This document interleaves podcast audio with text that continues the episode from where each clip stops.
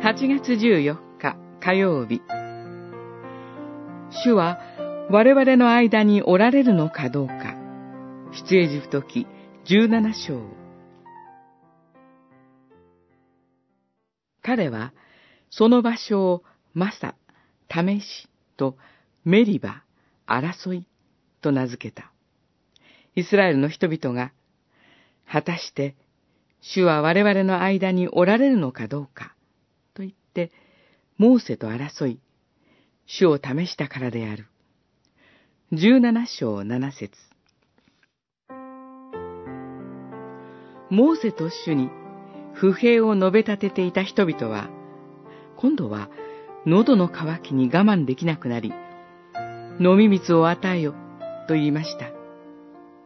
主は、モーセに岩を杖で打つようお命じになり、モーセが打つと水が出て、飲むことができました。食べ物と飲み物は人間にとってなくてはならないものです。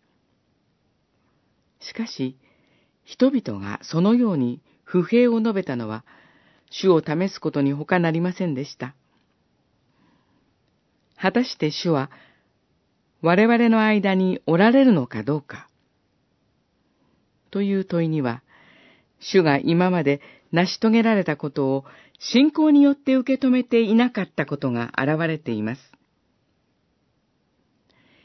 私たちの信仰を顧みてみましょう。私たちは、礼拝のたびに、神は我々と共におられるという真実な約束を再確認しています。私たちは、その約束を信じて礼拝を捧げ続けています。私たちも、私たちのうちに主はおられるという告白が口先だけのものにならぬよう、このイスラエルの民の疑いの言葉を戒めとしたいものです。主の民の間に、確かに主はおられます。この約束が真実であると、今日までずっと明かしし続けている精霊の恵みに私たちはより頼みます。